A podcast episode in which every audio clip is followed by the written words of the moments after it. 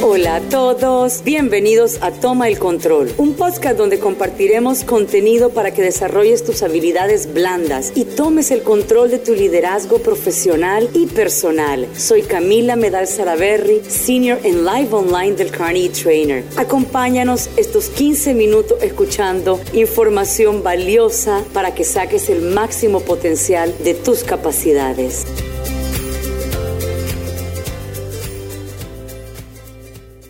Muchas veces queremos y buscamos la cooperación de las demás personas. En el capítulo de hoy vamos a trabajar y platicar varios principios que nos van a colaborar y nos van a ayudar desde un punto de vista de humildad a generar cooperación entusiasta. Primero que todo, empecemos de manera amigable. Cuando hablamos de empezar de manera amigable, que es el principio 13 carnegiano, aparentemente es algo sencillo. Cuando ya estamos inmersos en el corre-corre del día, en la presión de los problemas, en todos esos elementos externos que nos crean tanto ruido y vamos y queremos un servicio en un lugar, la mayoría de las veces no empezamos de forma amigable. Y esto inmediatamente hace que la otra persona también reaccione así con nosotros. Y ya cuando llegamos a la oficina y queremos que las personas nos apoyen, queremos que nuestros pares en una reunión apoyen nuestra, nuestras ideas, si nosotros no empezamos de manera amigable, rompemos el canal de la comunicación y hacemos que la persona también nos responda de la misma manera. Yo le denomino a esto el principio o la ley del espejo. La gente te va a tratar como vos los trates. Si vos sos alguien amigable, amable, las personas te van a responder con ese mismo candor. Y este me lleva al siguiente principio, porque andamos buscando cooperación, que es el principio 14. Consiga que la otra persona diga sí, sí inmediatamente. Tenemos que haber arrancado de manera amigable para lograr ese sí, sí. ¿En qué momentos andamos buscando el sí, sí? Si estamos hablando de desarrollo organizacional, es fundamental para lograr que los procesos caminen de la mejor manera. Si nosotros queremos que los departamentos nos apoyen procesos que van directamente a afectar al cliente, tenemos que conseguir ese sí sí. Y eso lo vamos a lograr si ya caminamos sobre los primeros nueve principios de los capítulos anteriores y empezamos a dominarlos de cooperación entusiasta. Esto no es un tema romántico, esto es un tema de negocio. Cuando hablamos de tema de negocio, todas aquellas personas que venden productos o servicios necesitan empezar de forma amigable para poder obtener ese sí sí de sus clientes. Y esto no lo vamos a lograr si no vamos madurando en la aplicación de todos los primeros. Y esto me lleva a que para nosotros poder lograr que las personas nos digan ese sí, sí, tenemos que conocerla y tenemos que permitir que sea la otra persona la que hable más, que es el principio número 15. Si queremos cooperación, nosotros tenemos que conocernos y conocernos a un nivel un poco más profundo. En el pasado se creía que no hay que construir relaciones interpersonales fuertes en las organizaciones. Esto es falso. Las personas apoyan a sus amigos. Las personas apoyan a aquellos que nos hacen sentir bien y apoyan por ende las ambiciones que tengan estas personas. Cuando nosotros permitimos que la otra persona sea quien hable más, tenemos muchísimos beneficios. Y aquí tenemos un reto. El primer reto es quedarnos callados y aprender a hacer preguntas. ¿Qué ganamos cuando la otra persona es la que habla más? En términos comerciales, nosotros realmente logramos descubrir las necesidades de los clientes. Cuando sabemos hacer preguntas adecuadas, que estas van al análisis de necesidad comercial, que esto lo vemos en uno de los programas de Del Carnegie, con las preguntas adecuadas y permitiendo que la otra persona hable de lo que esta persona le interesa y, y que sea la que más hable, vamos a conocer realmente qué es lo que le va a funcionar de nuestra solución o producto. Y también vamos a conocer sus motivos internos de compra. Ahora, cuando hablamos de desarrollo organizacional, procesos, organizaciones, equipos de trabajo, colaboradores pares, colaboradores a cargo, jefes, cuando lideramos nosotros, si nosotros permitimos que las demás personas sean quienes hablen más, nosotros vamos a conocer cuáles son sus motivadores internos Y en base a esto vamos a poder trabajar para poder generar la cooperación entusiasta que hablamos en los programas anteriores y para poder conseguir ese sí sí que buscamos en el principio 14. Ahora, cuando uno ya logra que la gente hable más, uno conoce más qué hay en sus corazones, qué hay en su interior. Y aquí vamos a poder aplicar el liderazgo situacional.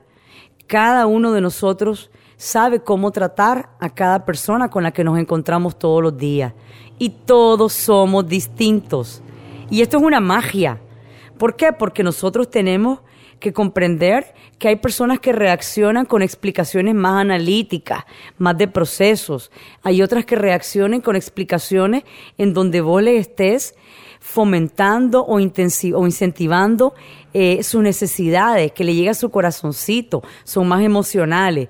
Es decir, aprendemos a comunicarnos desde el punto de vista de la otra persona, que esto es un principio también que vamos a platicar en el episodio de hoy. Y antes de hablar de él, hay algo que como líderes y como compañeros de trabajo que queremos fomentar procesos eficientes tenemos que hacer.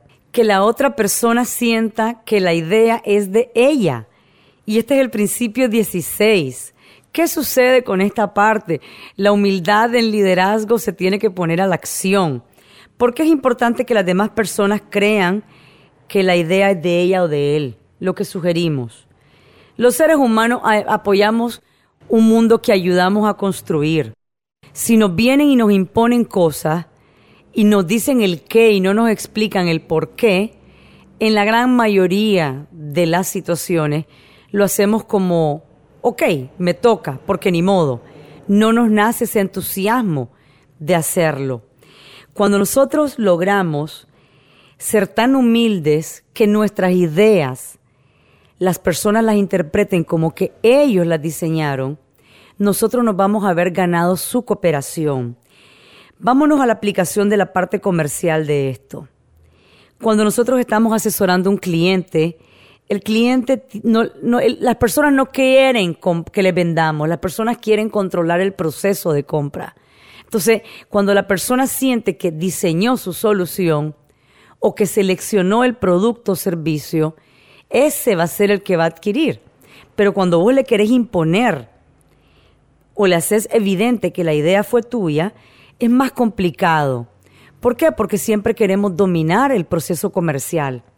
Ahora, cuando estamos hablando de equipos de trabajo, si nosotros lideramos personas, tenemos que utilizar este principio con mucha fuerza. Porque en el momento en que demos la vuelta, las personas van a ejecutar las tareas como ellos quieran y con sus puntos de vista. Entonces, si, no, si ellos creen que la idea es de ellos, se la van a apropiar y es aquí donde nace esa frase tan hermosa, se pone en la camiseta. Para poder lograr que la gente se ponga la camiseta, apoye tu proyecto, tu visión, para renunciar a andar publicando que la idea es tuya y garantizar que las demás personas sientan que las ideas son de ellos y de ellas. Y esta va a ser la clave para que generes cooperación entusiasta. Aquí las personas sí se van a poner la camiseta. Aquí los colaboradores sí van a apoyar la visión porque van a haber ayudado en el proceso de construcción de la misma. Y esto nos lleva a tratar honradamente de ver las cosas desde el punto de vista de la otra persona principio 17. Este es uno de los principios en donde hay que detenernos para analizar la fuerza que tiene. Cuando hablamos de tratar honradamente, aquí está la invitación clara.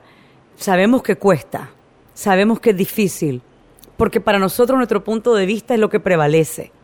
Entonces vamos a tratar de una manera humilde, en agarrar nuestro punto de vista, nuestras ideas, mantenerlos, pero empezar a escuchar con el corazón abierto el punto de vista de la otra persona. Y cuando te dice, porque es tratar honradamente de ver las cosas desde el punto de vista, de ver las cosas. Aquí no quiere decir que vos vas a renunciar a tu perspectiva que te produce tu experiencia de vida. Aquí la invitación es ponerte en el zapato de la otra persona, que es donde empiezan a hacer la empatía y la simpatía por las situaciones de los demás seres humanos. Y cuando te lo termina de, de cerrar con el punto de vista de la otra persona, es porque vos empezás a escuchar para comprender, número uno. Número dos, omitís esa parte en la que nosotros siempre salimos y hablamos, que es escuchar para opinar o para responder. Número tres, la humildad en la que vos vas honradamente a hacer el intento de ponerte en los zapatos de la otra persona. ¿En qué momentos de nuestra vida profesional esto es clave? Vámonos primero al desarrollo organizacional, equipos de trabajo cuando estamos trabajando con las personas, ¿cuántos de nosotros hemos tenido esas reuniones que duran casi cinco horas y son una pérdida de tiempo? Con la aplicación de los principios que hemos platicado en el episodio de hoy y, dándole al 17 de ver las cosas honradamente desde el punto de vista de la otra persona, vamos a lograr tener reuniones eficientes porque vamos a estar escuchando para comprender y para realmente ponernos en su zapato. Ahora veámoslo si estamos liderando gente. Cuando tenemos colaboradores a cargo, nosotros andamos nuestra propia mochila de tensiones, de pendientes, de trabajos, de tareas, de metas por cumplir. Cuando nosotros aplicamos el principio 17, comprendemos que también los colaboradores a cargo lo tienen. Y aquí viene una parte muy interesante. Nuestro trabajo es desarrollar personas para que la gente pueda trabajar y ser autosuficiente para crear organizaciones ágiles. Si nosotros tratamos honradamente de ver las cosas desde su punto de vista, nosotros vamos a lograr comprender cuáles son sus realidades y por ende a la hora que vamos a transmitir instrucciones, vamos a tener la gentileza y sobre todo la sabiduría de explicarlas desde sus perspectivas. ¿A cuánto les ha pasado? Es que lo expliqué y lo hicieron mal. Posiblemente fue por esto, porque no pensaron desde el punto de vista del equipo a cargo. Ahora, vámonos a la parte de nosotros como colaboradores hacia nuestros jefes. Ellos tienen una carga pesada también. Y a veces entran con esta carga pesada y si nosotros no aprendimos a aplicar los primeros principios que hemos estado platicando en todos estos episodios, difícilmente vamos a comprender cómo viene nuestro jefe. Y aquí el tratar honradamente de ver las cosas desde su punto de vista nos va a ayudar a que podamos hacer preguntas para que el trabajo se vuelva más sencillo. Si alguien viene de mal humor, hay que preguntarte, ¿sucedió algo? Esto no lo logramos si no nos ponemos en su zapato.